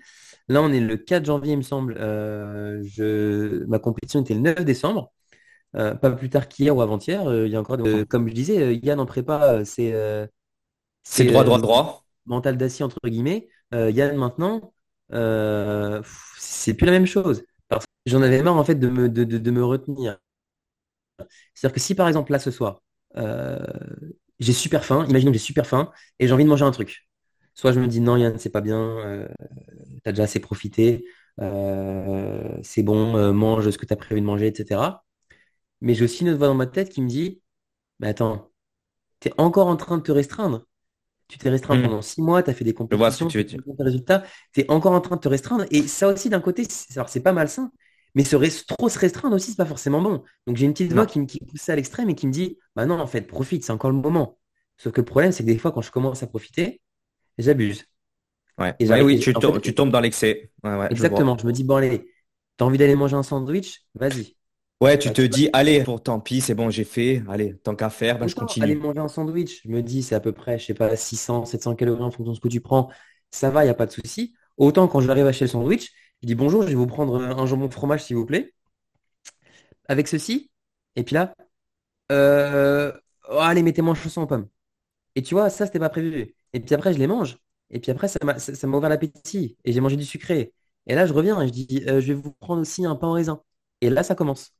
Ouais, Et là, tu là, en commences, fait, ouais, ouais, euh, je vois. Ouais. tu t'es dit, bah, manger un sandwich, c'est très bien. tu avais envie de ça, tu te l'autorises. Ça va pas faire grand-chose. Mais ce qui est dangereux, en fait, c'est le contrôle après. De perdre le contrôle, ouais. voilà, j'ai mangé un repas qui n'était pas journée, elle est plus très représentative. Ah, donc je peux me faire ça, ça m'est arrivé plusieurs fois. Il y a des jours où je me suis dit, où je me suis levé, je me suis dit, après la compétition, j'ai profité pendant une semaine, et puis après, je me suis dit, bon, allez, là, je m'y remets. Il y a des jours où je me suis dit, OK, demain, tu te lèves, c'est reparti. Premier repas, c'est bon. Et à un moment donné, tu te dis, mais, mais, mais non, et tu repars. Et ça, en vrai, c'est vraiment quelque chose euh, à laquelle je ne m'attendais pas du tout. Euh, honnêtement, je pensais que je serais plus fort que ça. Alors après, il n'y a pas eu de... J'ai pas fini à l'hôpital, il n'y a pas eu des dingueries, j'ai pas repris 20 Non, kilos. Enfin, j'arrive quand même relativement à me contrôler. Je suis, je suis quand même un peu raisonné, mais il y a quand même des moments où tu où perds un tu craques, contrôle bien sûr. et tu dis, ah, je pensais pas que j'étais comme ça, tu vois. Quand j'ai un tu as pas cadre, quand j'ai la prépa, il n'y a pas de souci, mais, euh, mais, mais en dehors de ça, euh, il y a des moments où tu es un peu plus faible. Euh, je pense que c'est pas dramatique de se l'avouer, mais euh, tu découvres un peu ces facettes de toi, quoi. Et tu n'as pas justement après, dès que tu manges, cette sensation de te dire, merde, j'ai fait une connerie? Euh, si, mais moi, je l'ai toujours bien accueilli, euh, c'est-à-dire que j'ai quasiment jamais culpabilisé. Alors, il y a quand même des moments où je me suis senti quand même relativement mal dans mon physique, et encore aujourd'hui, là, j'aime pas mon physique, mais euh, je sais que ça peut très vite se corriger. Euh, mais j'ai quand même rarement vraiment culpabilisé dans la mesure où je faisais quand même les choses en pleine conscience et je profitais. C'est-à-dire que tout ce que j'ai mangé, j'ai adoré. Il n'y a, jamais un moment où j'ai mangé un peu euh, très très machinalement, sans faire attention aux saveurs, à ce que je mangeais. J'ai absolument adoré tout ce que j'ai mangé. Donc c'est très conscient. Et au moins, je culpabilisais pas parce que je me dis, bon, j'ai passé un bon moment, euh, c'était vraiment cool. Et j'ai pas eu vraiment de comportement euh, compensatoire. C'est-à-dire que parfois, après, il y a des personnes qui mangent pas pendant un jour, euh, qui vont faire euh, une heure ou deux heures de cardio pour euh, justement bah, ne plus culpabiliser. Là, je l'accueillais un peu mieux et j'avais pas, on va dire, ces comportements-là. Euh, donc pas de grosse culpabilité, mais plus des Mhm. bons. Yann, t'as profité. Demain, alors, on retourne aux choses normales. Mais pas demain, on fait un jeûne toute la journée, tu vois. Ça, j'ai pas vraiment eu. D'accord, ok. Et là, entre la fin de la compétition et là, à l'heure actuelle où on parle, tu as repris à peu près combien de kilos, du coup, avec tous ces excès et tout, sans indiscrétion? Alors là, euh, du coup, j'ai repris à peu près, euh, à peu près allez, entre 8 et 9 kilos. Euh, du coup, là, bah, si on- ça fait à peu près ouais, entre 3 et 4 semaines. Euh, ce qui est d'un côté bien parce que les conditions dans lesquelles tu es à la compétition, c'est pas forcément non plus les meilleures pour ta santé. Donc, il faut forcément que Oui, tu reprennes logique, poids. logique, je suis complètement d'accord avec toi. je pense que ça aurait été mieux que j'en reprenne cinq six que huit neuf tu vois. Ouais, bien Euh, sûr. Mais d'un côté, ça m'a permis, encore une fois, de passer des super moments. Si j'en avais un autre à faire dans le futur, je pense que je le gérerais mieux. Ouais. Euh, mais d'un côté, je pense qu'il n'y a rien eu de dramatique. Et surtout, une chose qu'on n'a pas abordée, parce que là, j'ai commencé à dire que je mangeais un peu n'importe quoi, etc. Ce qui est vrai, j'ai mangé beaucoup, plein de choses différentes, Mhm. très souvent, euh, voilà, depuis. J'ai, pas lâché les entraînements, par contre. Euh, et ça, Jamais, jamais, jamais. T'as jamais arrêté, même après, je veux dire, t'as toujours continué, tu t'es pas dit, allez, une semaine de repos. J'ai dû arrêter deux ou trois jours parce que bah, je devais reprendre l'avion, euh, je devais rentrer chez moi, après j'étais à Paris, je devais prendre le train. Et encore, enfin, je pense que j'ai arrêté maximum trois jours, euh, mais juste parce que contrainte de bah, c'est le lendemain de la compète, je suis encore à Airbnb, il faut qu'on rentre, il faut que je prenne le train, l'avion, etc. Mais les entraînements, j'ai toujours gardé parce que j'aime bien ça et aussi parce que c'était euh, un peu mon deal, tu vois. C'est-à-dire qu'à partir du moment où tu continues à t'entraîner, bah, même si tu manges beaucoup, ça, ça servira, en tout cas, c'est ce que je me disais, à quelque chose. C'est-à-dire que sûr. autant prendre du gras, c'est quelque chose qui peut très vite se corriger, autant je pense qu'une longue période d'inactivité, etc., où tu n'avais plus de, de stimulus, et en plus tu étais relativement tôt en, en masse grasse, etc., et ton corps, je pense qu'il est un peu plus, euh, on va dire, à fleur de peau, je pense que pour moi, c'était très important de, de continuer à s'entraîner. Euh, Et ça, c'est quelque chose que j'ai pas lâché. J'ai continué les entraînements vraiment intenses. J'ai continué les entraînements, on va dire, relativement intelligents, c'est-à-dire que je faisais pas n'importe quoi. J'ai gardé à peu près la stru- structure d'entraînement que j'avais avant.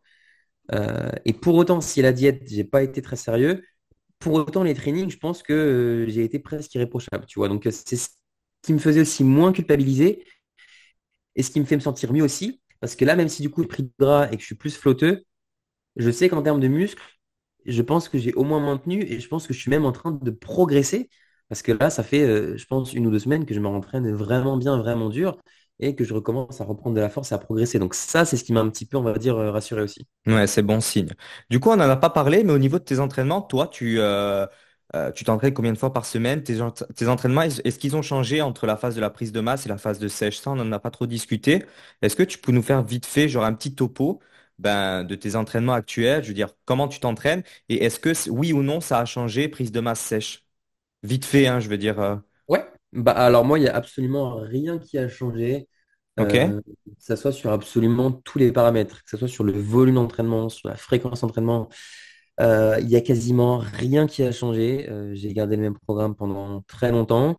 Euh, je pense qu'on l'a changé un petit peu avec Louis, si je me souviens bien, au début de la sèche, mais pas pour le modifier, simplement pour avoir quelque chose de nouveau. Donc tu dis, bon, je commence la sèche, j'ai un nouveau programme, tu vois, ça met un Ouais. petit peu dans un élan, dans quelque chose de, Tu repars sur une progression. sympa. Mais en termes de nombre de séries, en termes de difficulté, en termes de nombre d'entraînements par semaine, c'était la même chose. Euh, je me suis entraîné entre 5 et 6 fois par semaine bah, pendant, avant tout le temps, toute ma vie, mais même pendant les six mois de prépa. Euh, le volume d'entraînement, il a été euh, conservé, il a été le même. Euh, alors moi, je m'entraîne avec un volume d'entraînement relativement faible. Euh, on priorise, on va dire, un nombre de séries relativement court avec beaucoup d'intensité, mais en prise de masse, on le sait, c'est pareil. Au niveau de la sélection d'exercices, c'était pareil. On a peut-être enlevé quelques exercices sur lesquels j'avais un petit peu plus de mal en fin de sèche euh, pour aussi me préserver en termes de blessures, ce genre de choses, comme des patterns d'extension de hanche, genre du Oui, je soulevé de vois. jambe tendue, même du hack squat, ce genre de choses. On les a un peu retirés parce que je me sentais moins à l'aise et moins performant avec mon poids qui descendait vraiment. Bien Euh, sûr. donc ça, c'est peut-être les deux changements majeurs qu'on a fait en termes d'exercice. Sinon, tout le reste, ça restait vraiment pareil. L'intensité restait la même. Euh, les charges, évidemment, on finit par diminuer à un moment donné, mais la proximité à l'échec était la même. Et simplement, il y a quelques, quelques jours, on a euh, fait quelques jours ou quelques séances, on va dire, de deload, parce qu'il y avait une grosse fatigue. Et Hmm. l'idée, c'était de pouvoir bah, maintenir ça sur le long terme, de récupérer et de ne pas se blesser. Donc, il y a eu quelques jours par-ci, par-là, par période de deux trois jours, on a un peu augmenté les calories et réduit l'intensité au niveau des entraînements. Euh, mais c'était très ponctuel. Sinon, sur les 6 mois de la prépa, euh, c'était très, très semblable à ce qui se passait avant en prise de masse. D'accord. D'accord, ok. Ok. Et au niveau de cette prépa, du coup, est-ce que euh, tes proches, je veux dire que ce soit tes amis, ta famille, même ton coach, t'es là pour toi? Est-ce qu'ils ont été un réel soutien, tu vois? C'est-à-dire, je sais que toi, quand même, tu vis en, je- de ce que j'ai vu sur Instagram, tu vis en colocation avec ton ami. Moi, je pense que j'ai eu un des meilleurs euh, environnements possibles euh, Ouais, ouais, ouais, je pour pense faire une aussi, ouais. préparation. Euh, je suis conscient que ça a été potentiellement beaucoup plus facile pour moi, en tout cas au niveau de cet aspect-là, comparé à d'autres personnes. Euh, que ce soit au niveau bah, de mon entourage, donc de ma vie de tous les jours, vu que je suis en colocation avec des personnes qui font aussi la même chose que moi, enfin, du bodybuilding également, donc c'est beaucoup plus simple. Euh, j'habitais du coup avec, enfin, j'habite toujours avec Tony, qui m'aide aussi beaucoup sur le posing. Donc, t'imagines que quand tu as chez toi quelqu'un qui t'aide sur le posing, c'est quand même un sacré luxe. Ah Euh, oui, avait aussi euh, Florent Poisson qui était là et qui venait de temps en temps à l'appart pour lui faire du posing parce qu'il prépare aussi quelque chose, mais pour me donner des conseils. Euh, on a des très bonnes salles de sport à Bordeaux. J'ai un métier qui me permet bah, de choisir mes horaires. Donc, je pouvais m'entraîner un peu quand je voulais, ce genre de choses. Et même au niveau de ma famille, que ce soit, euh, soit ma mère, que ce soit mon père, tout le monde a été absolument génial. Tout le monde m'a compris. Euh, je m'y attendais pas forcément parce que je savais que j'entamais quelque chose de relativement spécial pour les personnes qui sont pas dedans. Euh, été très proche d'eux. Ils m'ont, comme je disais, tout à fait compris. Ils m'ont soutenu. Ils m'ont jamais, euh, comment dire, il y a des moments où j'étais tr- très fatigué. Euh, ma mère me préparait un repas, ma mère venait marcher avec moi. Euh, et à aucun moment, ils m'ont fait comprendre. Et, pourtant, je m'y attendais. Je m'attendais à des phrases du style euh, T'as pas l'impression que c'est un peu beaucoup, t'as pas l'impression que tu te mets dans des états de fatigue, euh, t'as pas l'impression que c'est un peu dangereux, ce genre de choses. Jamais ce genre de, de, de, réflexion. Non, toujours, toujours positif, toujours à me soutenir, toujours à, à Parfait, parfait. Donc, que ce soit au niveau de, de- de mes amis, au niveau de ma famille, c'était parfait. Et puis au niveau de mon coach, parce que ça, je voudrais aussi euh, prendre le temps d'en parler, au niveau de Louis. Bien sûr, bien Euh, sûr. alors, Louis. il habite en Thaïlande, mais euh, je pense que je me suis jamais senti aussi proche de quelqu'un, ou en tout cas proche d'un coach, euh, qu'avec lui. C'est-à-dire que du début à la fin, il était là pour moi, que ce soit au niveau de la planification, de la timeline, des entraînements, de la nutrition, ça, évidemment, que ce soit au niveau des bilans, que ce soit au niveau des conseils, que ce soit comment me rassurer, comment m'organiser pour les inscriptions, pour les billets d'avion, pour le Airbnb, toujours là, à tout contrôler, à, à tout faire en fait pour me soulager et pour que j'ai le moins de choses auxquelles réfléchir. Euh, Louis, euh, je lui ai envoyé mes bilans. 30 secondes après, il, 30 secondes après, il m'appelait. Il m'appelait, il m'appelait pour Ouais, le ouais. bilan en direct, il m'appelait pour savoir comment j'allais. Euh, tous les jours, il me demandait comment j'allais. Tu vois. Euh, Ouais, il est très présent. Il est très présent, il prend très ça très à cœur. présent, très un bon présent, coach, mais, un très bon coach. c'est ça, et pour autant pas intrusif. Il en faisait pas trop, tu vois. Bien Mais, sûr. euh, mais les moments où c'est difficile et où ça allait un peu moins bien, il n'y en a pas eu beaucoup, mais je lui disais toujours trouver les mots, toujours assuré, toujours motivé. C'est lui qui, en fait, qui, qui m'a motivé, qui m'a donné confiance en le fait de faire une compétition. Donc, au niveau de mes amis, au niveau de là où j'habite, au niveau de mes parents, au niveau de mon coach, tout était parfait. Donc là, pour le coup, j'ai aucune excuse. Euh, ça m'a vraiment facilité la vie et je sais qu'il y a des personnes pour qui c'est beaucoup plus difficile.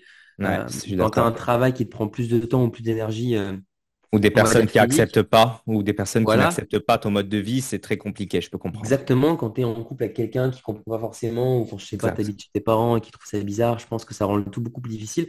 Moi, en l'occurrence, je pense que j'ai eu les meilleures conditions possibles. Euh, donc, j'ai eu beaucoup de chance à ce niveau-là et je suis totalement conscient et reconnaissant de ça. Euh, et donc, ça, c'était un énorme privilège et je pense que c'est ce qui a contribué aussi à mes résultats. Euh, donc, bah, merci pour toutes les personnes que j'ai citées et qui m'ont soutenu et accompagné. Euh, je pense que sans vous, euh, j'aurais fait quand même un peu moins bien. Ben, c'est super. Du coup, j'ai une autre question. Là, on va rentrer dans un peu le sujet un peu tabou. Euh, au vu de ton physique et tout, est-ce que tu n'as jamais pensé, euh, ben, justement, au dopage? Parce que qui dit bodybuilding, même bodybuilding naturel, Ce qui est marrant, c'est que j'allais te dire ça, j'allais te dire, il y a beaucoup de personnes qui me disent, euh, ouais, Yann, euh, tu sais, à un moment, euh, on y a tous pensé, etc. Moi, je suis là, non. Moi, ça m'est jamais, ça m'est jamais arrivé d'y penser euh, de manière très sérieuse. Mais, mais en fait, jamais. C'est-à-dire que quand les gens ils me disent, euh, non, mais en vrai, on y a tous pensé un jour ou l'autre, euh, moi, je suis là, bah non. Moi, ça m'est jamais arrivé une seule fois dans ma vie de me dire, est-ce que je prends des produits, est-ce que je vais prendre des produits un jour ou pas, tu vois? En d'accord. fait, ça m'est ça, ça m'est jamais arrivé. Il y a plein de raisons pour lesquelles je défends et je continuerai toujours de défendre le bodybuilding naturel ou même de manière plus générale le sport, on veut dire euh, naturel, hein, que ce soit, je sais pas, dans tous les autres sports euh, j'ai pas envie de citer parce que je m'y connais beaucoup moins. euh, c'est quelque chose qui m'a jamais traversé l'esprit. Euh, et d'ailleurs, je suis très fier de ça. Et il y a plein de personnes, parce que j'ai quand même baigné dans un environnement où j'avais des personnes autour de moi qui, qui utilisaient des produits dopants. pour des objectifs de compétition, entre autres. Et Bien on m'a dit, ah bien sûr. Yann, toi en plus, tu es dans un environnement où ça aurait été euh, potentiellement très accessible euh, d'en avoir. Et du coup, est-ce que ça t'a pas, euh, ça t'a pas donné envie? Et au contraire, moi, ce que je dis, c'est que c'est ces mêmes personnes qui, je le sais, m'auraient dissuadé. C'est-à-dire que ce qu'il faut pas croire, c'est qu'il y a des gens, ils pensent que quand tu es entouré de personnes qui prennent des produits, tu finis par en prendre. Mais s'ils sont Oui, proches de toi et si c'est tes amis, en général, ils connaissent un petit peu euh, tout ce que ça euh, implique. bien sûr, Et moi, je les vois dissuader des personnes autour de lui. Moi, ils m'ont jamais dissuadé parce que je leur ai jamais dit que je voulais en prendre, mais c'est les premiers que j'entends dissuader des personnes. C'est pas eux qui vont dire, ah bah ouais, bah t'inquiète, moi je sais comment faire, j'ai un bon plan pour en avoir, je vais tout apprendre. Au contraire, ils sont là, bah non, pourquoi tu veux en prendre? Bah non, tu vois, Bien sûr, bien sûr. Donc euh, je pense que j'ai aussi un bon environnement de ce côté-là, mais comme je t'avais dit, c'est quelque chose qui m'a jamais traversé l'esprit. Euh, et je suis bien content ça. J'ai jamais eu en fait ce, ce dilemme. D'accord. Et si, admettons, vraiment demain, tu arrives à te qualifier en tant que pro euh, et qui en tant que IFBB pro, tu vois ce que je veux Ouais, dire? Euh, est-ce que ça t'aurait pas donné envie de te dire, purée, je suis IFBB pro, purée, j'ai envie d'aller jouer dans la cour des grands? Ça t'aurait jamais, euh, peut-être pas traversé Ja- l'esprit? Non, Jamais, du tout, jamais, du tout, jamais, du tout. D'accord, ok. j- jamais, jamais la vie. Bah, en fait, en fait, c'est c'est ce qui m'avait, c'est ce que je me suis dit. En fait, je me suis dit que si je gagnais la carte pro, Ouais. je pense que j'allais arrêter en fait. Ouais, bah, Parce c'était que vraiment la consécration ultime. C'était vraiment le, bah, le, la fin, la fin du jeu. Tu as gagné, fin du jeu. Alors, la fin du jeu, après, tu me dis non, parce que tu peux aussi aller dans d'autres fédérations, en WNBF. Après, tu as des, t'as des, as des shows professionnels, tu as le titre de champion du monde, etc. Mais ça, pareil, je pense que c'est quelque chose que j'aurais jamais réussi à atteindre non plus. Il y a des gens, ils sont, ils sont juste incroyables. Mais en tout cas, en NPC, je, me, je me dis que si tu gagnes ta carte pro naturelle, après, tu peux, tu peux plus rien faire en fait. Tu n'as plus d'autres, d'autres trucs cool, tu pourras jamais te qualifier à Olympia. Et donc, c'est fini. Et donc, il y a plein de potes qui m'ont dit, euh, qui m'ont dit, bah en fait, Yann, si t'as pas gagné, c'est pas plus mal. Parce que sinon, bah, tu aurais peut-être arrêté. Et là, en fait, du mm. coup, bah, vu que j'ai pas gagné, je me dis, bah, tiens, peut-être que j'en referai une, peut-être cette année, peut-être l'année prochaine, mais ça me redonne des objectifs. Bien et sûr. je pense que si, par exemple, je l'avais gagné, au niveau de la nourriture, ça aurait été encore pire. Parce que je me serais dit, oh, c'est fini, je fais plus jamais de compétition, j'ai gagné, il n'y a plus rien à faire, entre guillemets. Euh, je relâche, je relâche. Donc, en fait, ça le fait que je vais peut-être potentiellement refaire, bah, ça me, ça me dit quand même, euh, là, Yann, reprendre la tête un petit peu. Donc, non, moi, c'est. D'accord. Au contraire, je pense que ça aurait pu prouver que tu peux faire et vivre des choses incroyables en étant naturel et qu'il n'y a pas besoin de prendre des produits pour euh, aimer le bodybuilding, pour pratiquer le bodybuilding euh, à haut niveau, relativement euh, évidemment au fait de pas prendre jamais, jamais aussi qu'il y a des personnes qui pensent comme moi parce que comme tu me le disais, il y a beaucoup de personnes qui me disent ah mais à vous on y a tous pensé un jour ou l'autre ou alors non mais moi je vais juste faire une ou deux cures pour voir ce que ça fait et puis après j'arrêterai. Ah, je pense que c'est des discours relativement dangereux parce que je pense qu'il y a beaucoup de personnes qui tombent dans cette addiction, on va dire, psychologique d'avoir progressé, de progresser plus rapidement et d'avoir son meilleur physique. Euh, donc, euh, les gars, euh, faites attention à vous. Merci en tout cas de, ta sincérité, Yann. Merci beaucoup. Donc, du coup, Yann, est-ce que on va partir sur vraiment le mot de la fin? Est-ce que tu aurais, quel serait pour toi le meilleur conseil que tu puisses donner à une personne qui souhaiterait débuter la compétition? tout simplement? C'est quoi le meilleur conseil que tu puisses donner? Alors, je vais donner deux conseils. Euh, deux pour le prix d'un. Le premier, c'est est-ce que vous êtes vraiment sûr que vous voulez faire de la compétition? Ou est-ce que vous faites la compétition parce que c'est un petit peu une mode et parce qu'il y a beaucoup de personnes qui, dans votre entourage ou sur les réseaux, font des compétitions? Et ça, je pense que c'est très important de savoir si on a vraiment envie de le faire. Et j'ai l'impression qu'il y a de plus en plus de personnes qui veulent en faire trop rapidement euh, pour faire un peu comme tout le monde et sont pas forcément prêtes ou se rendent pas compte de l'investissement que euh, ça va vous prendre. Et la deuxième chose, c'est dès lors que vous êtes sûr que vous voulez faire une compétition, c'est de bien vous entourer. Et ça, c'est une mmh. phrase qui est banale, mais euh, par bien vous entourer, je parle notamment de choisir un bon coach bien dans sûr, lequel bien vous sûr. allez avoir confiance, parce que si vous commencez à douter de votre coach pendant la préparation, ça va être un enfer. Euh, si vous doutez de votre coach les semaines avant de compétition, ça va être un enfer. Si vous avez besoin de vous remettre en question, si vous demandez ah mais est-ce que c'est bien, est-ce que je fais les choses bien, ah il m'a dit de faire ça, mais moi je pense autrement, ça va être l'enfer. Moi, j'ai eu confiance aveugle en lui euh, et ça m'a beaucoup soulagé sur le plan psychologique. Donc bien s'entourer du coup avec son coach et également quand je parle de bien s'entourer, c'est aussi au niveau bah, de l'environnement, de l'entourage, savoir est-ce qu'on a les bonnes conditions pour en préparer une, que ce soit au niveau de son travail, au niveau de sa vie perso, au niveau de ses finances, ce genre de choses. Est-ce que vous êtes capable, vous êtes dans un environnement qui vous permettra du coup de vous investir à 100% dans une préparation. Euh, donc, euh, vérifiez que tout ça est bon avant de s'engager là-dedans parce que c'est quelque chose qui prend énormément de temps, énormément d'énergie et je pense qu'il n'y a rien de pire que de monter sur scène et de ne pas être fier de son physique et de se dire ah j'ai pas pu faire les choses à 100% parce que mon environnement ne me permettait pas. Donc soignez et soyez, enfin sûr euh, que tout est ok de ce côté-là. Et puis ensuite, euh, bah, prenez du plaisir. Eh ben c'est super. Et Yann, je vais te poser une dernière question parce que tu m'as fait penser. Financièrement, du coup, tes compétitions, elles t'ont coûté combien justement pour euh, montrer aussi l'aspect financier? Parce que voyager, prendre le Airbnb, l'inscription à la licence, l'inscription à la compétition, les catégories. Bah, du coup, ça coûte des sous. Donc voilà aussi, même pour les gens qui veulent faire une compétition, écoutez ce qu'il va dire là au niveau des finances, parce que je pense que ça peut euh, dissuader certains, ou justement, euh, ce qu'il va dire là, bah, il faut le prendre en compte aussi que bah, ça coûte énormément d'argent, en plus de tout ce qui est préparation alimentaire, etc. Donc je te laisse continuer sur ce plan-là, Yann. Alors, je vais vous dire, parce que je sais que ça, que ça va intéresser les, les personnes. Alors, moi, ce que je vais dire, c'est ce qui s'est passé en NPC, du coup, pour les shows que j'ai fait. Je ne sais pas ce qui se passe pour les autres fédérations. Et euh, déjà, ce qu'il faut savoir, c'est qu'il y a aussi tous les frais que tu vas dépenser en plus par rapport sur l'alimentation. Euh, plus tu as faim, plus tu vas vouloir trouver du réconfort dans la nourriture et plus tu seras prêt à acheter des choses qui seront relativement chères juste parce qu'elles sont meilleures, tu vois, par exemple. Bien sûr. Euh, et ça, en fait, elles sont un peu moins quantifiables. Donc ça, je ne vais pas du tout les évoquer. Après, vous me direz, on mange moins de calories, donc on dépense moins, mais en général, ce que tu réduis, c'est les glucides, c'est le riz, etc. Donc c'est pas beaucoup d'argent.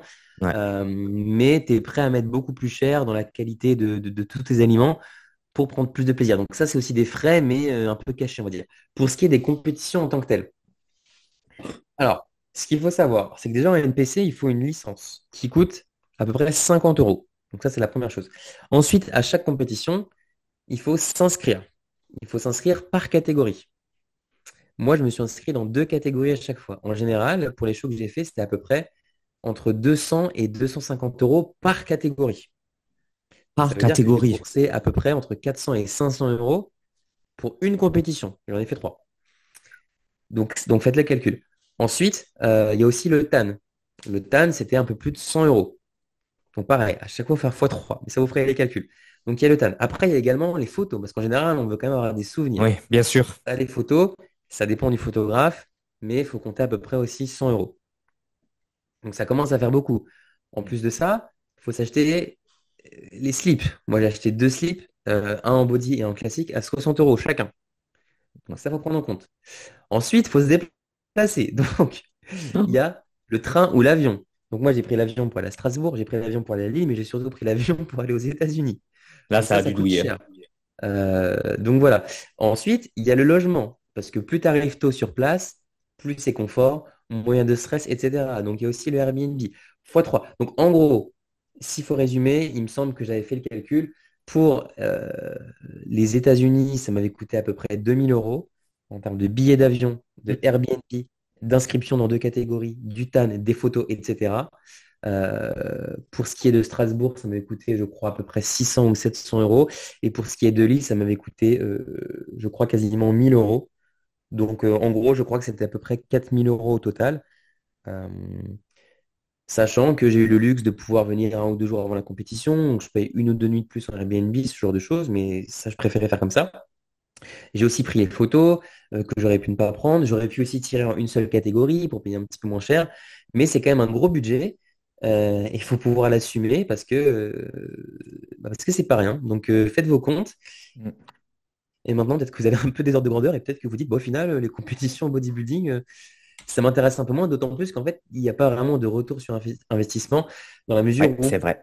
pour ce qui est des shows, et c'est même pas parce que c'est des shows naturels, mais tout ce qui est show amateur, euh, en général, il n'y a pas de cash prize. Donc même si tu finis premier, bah, c'est très, très bien. Tu as gagné quoi un peu? Tu as gagné quoi? Tu as gagné quelque chose? Bah, alors moi j'ai fini alors plusieurs fois premier, mais ce que j'ai gagné c'est une médaille. Donc euh... t'as même pas gagné un pot de protéines, rien du tout. Non non non non non non. c'est vraiment un sport euh, qu'il faut faire par passion. Hein. Donc euh, si certains veulent se lancer dedans, avant de pouvoir gagner vraiment de l'argent grâce au bodybuilding, euh, autant vous dire, voilà, comme il dit, ce n'est pas dans les shows naturels où vous allez le faire. Et euh, autant vous dire qu'il faut être, faut faire partie quand même de l'élite, quoi. Bah, comme je disais, hein, c'est pas forcément l'aspect naturel, c'est l'aspect amateur. Euh, quand tu fais des shows, oui, bien sûr, bien sûr. Des shows professionnels, en général, il y a quand même un cash prize pour les premiers. Mais, mais même un pro qualifier, il n'y a, y a, rien. Donc, ouais, comme je disais, moi, j'ai gagné, j'ai gagné des médailles j'ai gagné des 10-20 souvenirs sur Instagram aussi. Mais Surtout des souvenirs. Voilà, c'est un sport qu'on fait avec voilà. passion. Alors ça, ça, c'est bien de le dire quand même. Voilà, mais c'est vraiment un sport euh, où vous allez le faire vraiment pas pour l'argent, vous allez le faire vraiment par passion. Et comme il le dit si bien, ben voilà, vous êtes dans un sport que vous faites avec passion et il faut être prêt à investir, mais sans avoir un réel retour d'investissement. Vous n'attendez pas à gagner votre vie. Ce que vous allez gagner, c'est surtout des bons souvenirs et c'est surtout une très belle expérience, par contre. Exactement, ce que j'allais dire, c'était souvenirs, expérience. Après, il y a quand même personnes qui disent ouais, euh, le body, euh, tu dépenses énormément d'argent euh, et tu n'as rien du tout en retour sur investissement. Bah, c'est une passion, hein. c'est une passion, hein. c'est un choix, c'est une passion. Le, le faites pas, les gars, parce qu'il y a aussi plein de sports. Si par exemple tu fais du cyclisme en amateur, bah t'inquiète pas que tu vas t'acheter un vélo à 5000 euros. T'inquiète pas que tu vas t'acheter un casque à 200-300 euros, des chaussures à 300 euros. T'inquiète pas que tu vas aussi dépenser beaucoup d'argent. Et Bien je sûr. pense pas que le premier d'une compétition amateur en cyclisme, alors peut-être que je me trompe, hein, et je pense pas qu'il y ait d'argent non plus. Et je pense que dans plein de sports, c'est comme ça. Alors, il y a peut-être moins de frais, euh, mais encore une fois, moi, les, plus gros frais que j'ai eus, c'était des, des, frais de déplacement. Donc ça, c'est pareil pour tous les sports. Si vous allez concourir à l'international. Donc, Bien sûr. effectivement, je pense qu'il n'y a pas beaucoup d'argent à gagner euh, en bodybuilding. Je pense surtout qu'il n'y a pas beaucoup d'argent à gagner en sport amateur. Et encore une fois, quand on est amateur, c'est pas notre métier. Et donc, il faut faire ça par, par, par passion et pas pour gagner de l'argent. Exactement. Ben voilà. Yann, un petit mot de la fin pour terminer? Bah, prenez soin de vous, prenez pas de produits dopants, faites attention à vous, euh, prenez soin de vos entourages, euh, euh, entraînez-vous intelligemment et puis, euh, et puis suivez-moi sur Instagram. Voilà, tout simplement. Yann, merci d'avoir participé à mon émission. Je te remercie en tout cas d'avoir accepté, d'avoir participé et d'avoir été aussi sincère avec nous. Donc, merci encore. Je t'en prie, Nicolas, merci pour l'invitation, c'était cool, j'espère que ça a pu intéresser certaines personnes. Et puis, euh, et puis voilà. Et puis voilà. Du coup, Yann, je te souhaite une bonne soirée et à tout le monde, passez une bonne soirée et à la prochaine. Ciao, ciao. Ciao.